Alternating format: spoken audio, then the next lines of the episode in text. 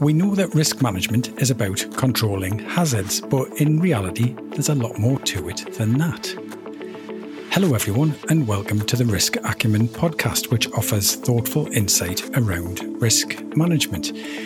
Now, when we think about managing risks, it tends to conjure up a simple process around identifying hazards and then controlling them. However, risk identification and control is only part of the overall picture. There's also evaluation and prioritization of risks to consider, and understanding the probability and impact of events.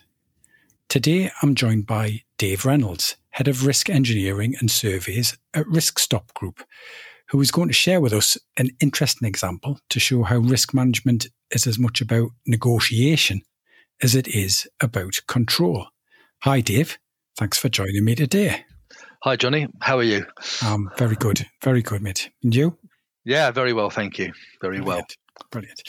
Now, at this point, I usually ask my guests to give me a bit of career background and so on, but Dave's been working in the field of risk management for over thirty years now, and we've only got around twenty minutes for this episode. so, so Dave, I'll ask you to be concise here and give me more of a what you do now and, and why you do it rather than everything you've done over the the course of your career in risk management, if that's all right. Okay, so my main responsibilities are everything surveys at RiskStop. Yeah. I manage our team of consultants. Mm-hmm. I get involved in training, technical referrals, whether that be for our, our own people or for our external clients, um, brokers, um, insurers, et cetera. And um I suppose the the best part of the job, um, I still go out and do surveys, and that's the, the bit that gets me out of bed in the morning and gives me the buzz. That's where you get to meet the people and go to all the interesting places, basically, isn't it? Oh, absolutely. You know, um, and and that's the beauty, is being um, able to go out and to, you know, help people. And and it's quite it's quite varied, isn't it, in terms of the risks that you would go out and visit. Give me give me just a, a taste, you know, one extreme to the other, if you like, of, of some of the, the weird and wonderful places that you've that you've been in your time, Dave. Um, well, um, from a, a security point of view, I visited the largest precious metals um, refinery in the world in in, in Belgium. Yeah. Um, to look at their security. Been out to, obviously, uh, prior to what's going on um, in Russia now, but I was in Moscow looking at uh, high-end jewelers. From a property point of view, anything from uh, abattoirs, um, lovely, sort of, yeah. Oh, they're always fun. Um, you know, iconic buildings um, such as um, Tower Bridge, right? That the, the whole range of um, industrial risks, airports. Yeah, and I can, I mean, I can understand why you enjoy it so much, because I mean, in, in essence, you're getting access that would be denied to most of us, wouldn't it, in the in the real world? Oh, absolutely. You know, the the, the, the bit that says um, you know, public keep out, yeah, um, are probably the areas that are more of interest to me, because absolutely. Uh, no, absolutely, because obviously, you know, if you take a, a hotel for example, um, you wouldn't expect front of house to be untidy and uh, unruly, yeah, um, because obviously you're trying to attract people into it, but it's what goes on behind the scenes that's probably more of interest. Yeah. Okay, Dave. So I mentioned at the beginning that risk management is is more than just hazard identification and control. In, in reality, it's about balancing priorities and also being able to evaluate the bigger picture, of course. And you've got a you've got a case, haven't you, which illustrates this, that you, you surveyed quite recently, I understand. Yes, I mean uh, it was a um, a food risk, uh, sort of food manufacturing risk. Yeah, I appreciate you can't give away a lot of the information here because there's confidentiality and so on. Yeah, so, so I'll keep yeah. it. I'll keep it quite broad. Yeah, um, where um, insurers had been uh, trying to get the client to either install sprinklers, mm-hmm, or um, to remove expanded polystyrene panels. I, th- I think we're we're all aware of the um, panel issue. Mm-hmm. It, you know, it's not just um, blocks of flats, but the food industry has a similar problem. So I was asked by um, insurers to go down to to have a look, to talk to them about the potential to remove uh, the panels or to put in the sprinklers. So I went to site, chatted with the, the finance director. And one of the things, you know, he, he pointed out sort of quite quickly, it's it wasn't just about the the cost of doing what they were uh, being asked or potentially being asked to do, yeah. which sort of ran into millions as opposed to hundreds of thousands of pounds. It was also the potential that they would have to shut down production, which would impact on their ability to service their two main clients. And as he said to me, you know, if we can't service them, potentially we lose the business, and at the end of it, we don't have the business to come back to. Yeah, and I know you can't mention the name of the, the two big clients, but we would all recognise them. Let's put it that way. No, absolutely. yeah, yeah. Absolutely. So um, what we, as I said, agreed to do was to sort of have a look around and um, come up with some ideas. So we, we did just that. And um, what we looked at was sort of started to work out whether we could co- actually control fire starting rather than uh, fire having to be put out. And, you know, whilst there's still a a cost involved in what we were looking at, it, it was obviously a far less of a cost than um, having to either install the sprinklers or take out the panels. And, you know, very quickly, the site contact became infused with what, what we were talking about, what I was talking yeah. about. You know, um, I- ideally, they would remove the panels and ideally they would put in sprinklers, but Uh, just on this occasion, it just wasn't something that was going to happen or something that was easily achieved. And I, I think what I really like about this example, Dave, is it shows that risk management can never be about absolute control necessarily. You know, here it's it's very clear the company could have gone to the nth degree to control the hazard, but also it, it probably would have gone out of business. And there's not there's not much point in that. No, absolutely. You know, um, yeah. don't get me wrong, that there, there, there are rules and guidance documents that we use, we refer to, but nothing can be completely black and white. People have to um, appreciate that there is grey involved. And it, it's taking those rules, those guidance documents, and adapting them to suit circumstances. Yeah, so it's about being pragmatic and being realistic in essence. Yeah, and and also explaining the reason for doing something. So rather than just going in and saying, you know, you've got to do A, B, and C. Why? Well, because insurers will want that.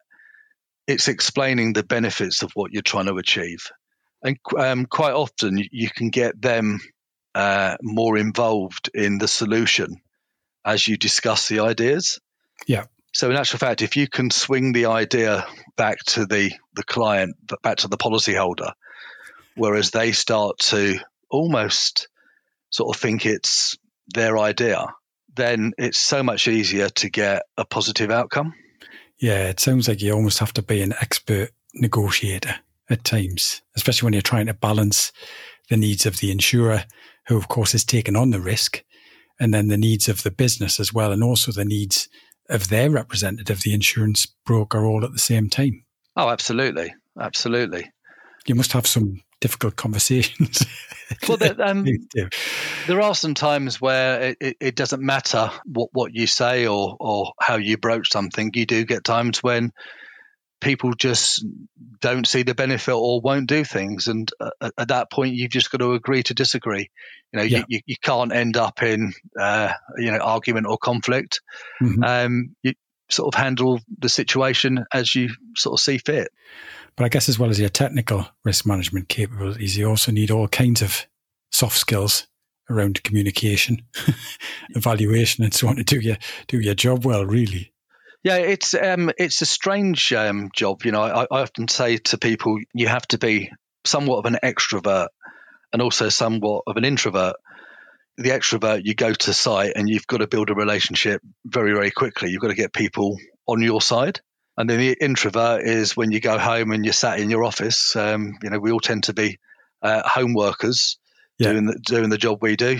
Um, you've got to spend that time, you know, obviously by yourself, making decisions, writing reports with very little interaction with the outside world.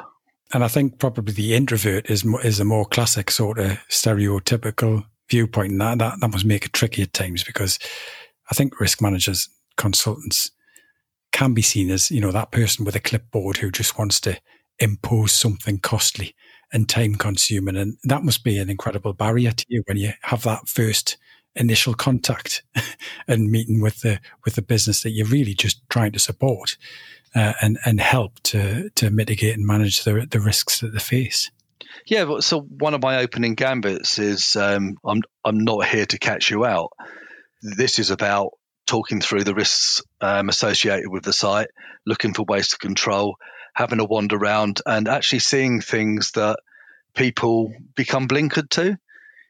So it must it almost almost be quite frustrating when when the value, the real value of what people like you uh, offer, isn't always perceived or understood. You must have to have quite thick skin at times. Well, if you think about it, you can never tell when we've got something right. You can only tell when we've got something wrong. Yeah.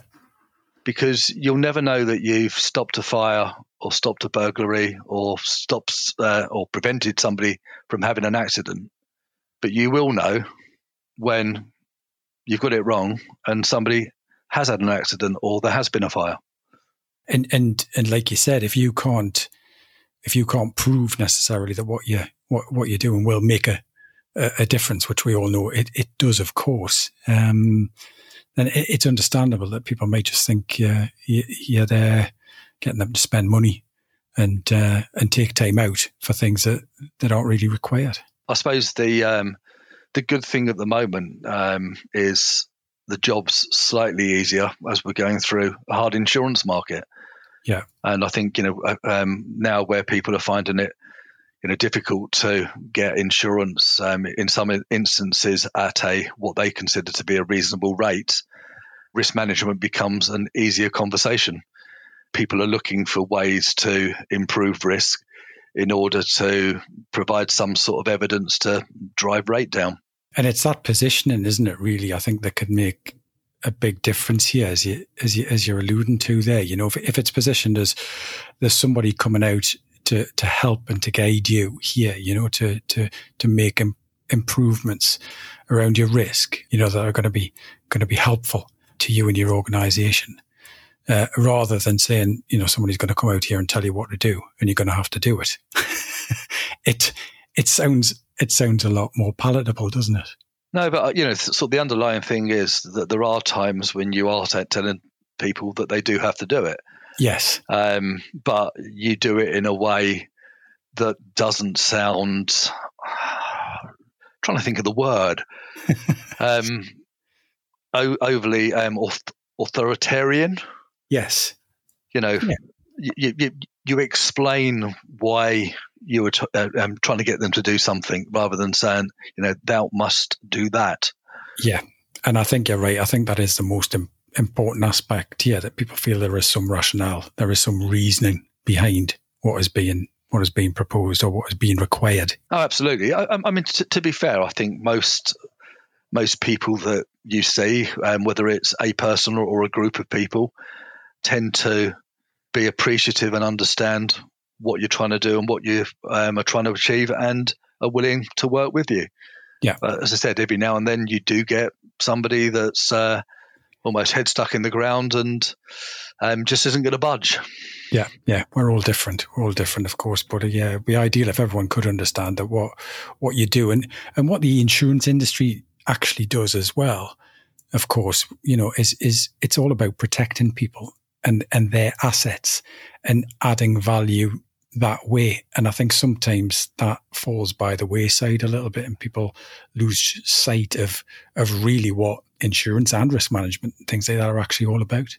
No, absolutely. Um, um, again, another line that I quite often use on site is, you know, at the end of the day, if I get it right for you and I stop you having a fire or a, a loss of any sort, ultimately, I get it right for the insurers as well.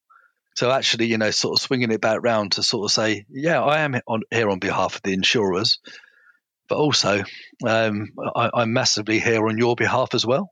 Yeah, definitely, and and and you're there for the, the survival of the of the of their business. You're also there for the people that are employed there, and so on as well. Um, with all of that at the same time. Well, we know that um, there's a high percentages, uh, sorry, a high percentage of businesses that. Um, sort of never come back from a major loss. That means that there are people out of work there are families that um, at a point that don't have food on the table potentially. Yeah. Brilliant. Well, listen, Dave, thanks for coming on and giving us a bit of insight into the life and the frustrations of an insurance risk engineer and surveyor. Do come back on as well and give us some of your vast technical insight as well sometime, if that's okay, Dave. Absolutely. No, it's been uh, nice to catch up. Yeah, yeah. No, brilliant. Well, thanks again, Dave. Really, really good, as you say, to catch up. Good stuff. Thank you. And that's all for this episode of the Risk Acumen podcast. If you have any questions or comments around the topic we've been discussing today or any of our other risk-related content, please head to our LinkedIn page. You can find a link at risk acumen dot co dot u k. Thanks again, Dave, and thanks everybody out there for listening in. And until the next time, goodbye for now.